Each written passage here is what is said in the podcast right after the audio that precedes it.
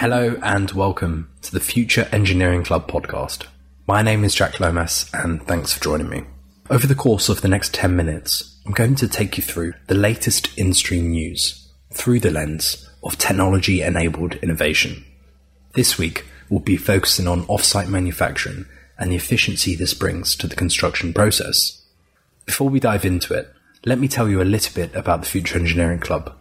Founded in 2019, the Future Engineering Club exists as an industry working group focused on enabling collaboration between construction tech startups, industry decision makers, and venture capital investors.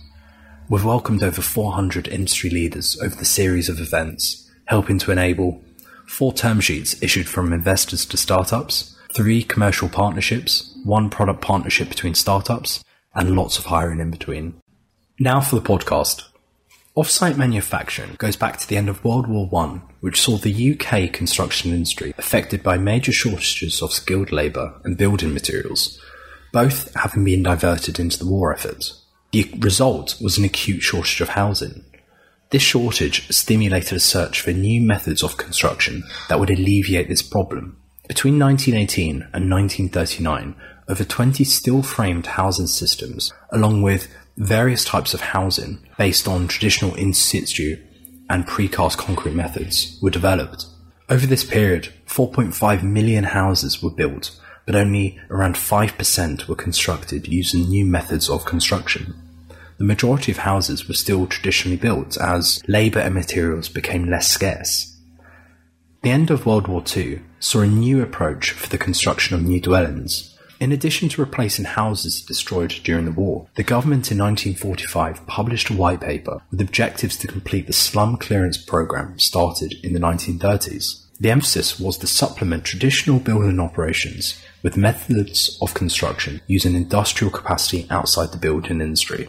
Immediately after the war, there was a surplus of steel and aluminium production from industries geared to war output and now requiring diversification to survive. These factors drove the industry towards prefabrication and resulted in many varieties of concrete, timber, steel, and hybrid frame systems. Industrialized building is based on the principle that as much of the work is done in a factory environment, leaving simple assembly operations to take place on site.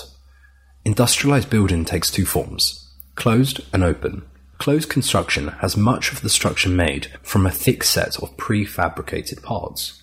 Open construction produces a shell from a small number of parts, allowing the designer to create a unique design and substitute parts from other manufacturers. Fast forward to today, and this is widely considered critical to the future of our sector. In 2018, the Science and Technology Select Committee debated the importance of off-site manufacturing within the House of Lords, concluding that the government should promote the use of pre-manufactured solutions through policy measures to tackle industry issues such as low productivity, low predictability, adversarial pricing models, and financial fragility. And just two weeks ago, a group of housing associations have called for an off-site house building program which will be modelled on the UK's post-First World War construction efforts to help key workers access affordable housing.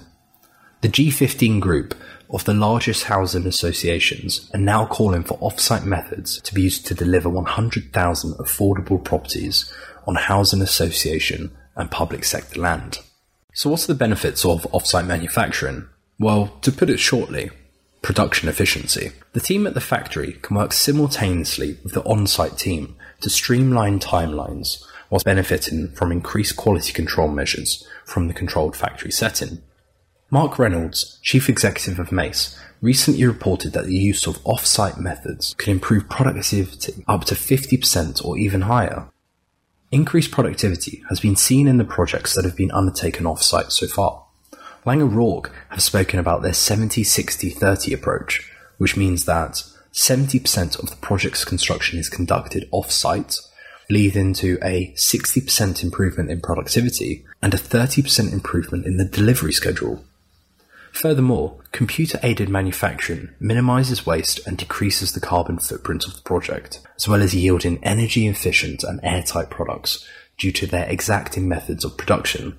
This was borne out of studies by the University of Cambridge which have shown that precast construction manufacturing in the UK has reduced carbon emissions by 26%, mains water consumption by 31%, and waste to landfill by 95% over the period of 2008 to 2016. And arguably, most importantly, due to the controlled factory's environment, there are less safety risks for workers. Heathrow airports have reported that an average of 2.2 million working days were lost to work related injuries and ill health in the construction sector each year between 2013 and 2016, with a cost of around 1.2 billion pounds per year to the sector. The sector are quickly coming around to the value behind offsite manufacturing, with tenders now enabling this process. Most recently, Highways England announced the firms that will deliver its 10 year, £7 billion smart motorways programme, with off-site manufacturing at its core. The project is split into three lots, with one lot partner providing production management services, lot 2 appointing two partners as digitally enabled designers, and lot 3 comprising the vast majority of the work, covering on site assembly and construction. This is great news for the contractors and consultancies. However, where do startups come into this? Well, in a supporting white paper called the Construction Sector Deal, the government identified that te- digital techniques must be deployed at all phases of design to deliver better, more certain results during the construction and operation of buildings. Furthermore, a focus on whole life asset performance to shift focus from the costs of construction to the costs of building across its life cycle, particularly in its use of energy. These are challenges that many early stage startups are focused on tackling today. And with the policy now trickling through to the public tenders, there has never been a better time for startups to collaborate with industry leaders to transform the way the industry juggernauts deliver infrastructure. The world is quickly changing, and the need for technology enabled innovation is critical. Stay tuned to the Future Engineering Club podcast as we bring you twice weekly updates with thoughts from myself on Mondays and interviews with thought leaders on Thursdays. Thanks and catch you soon.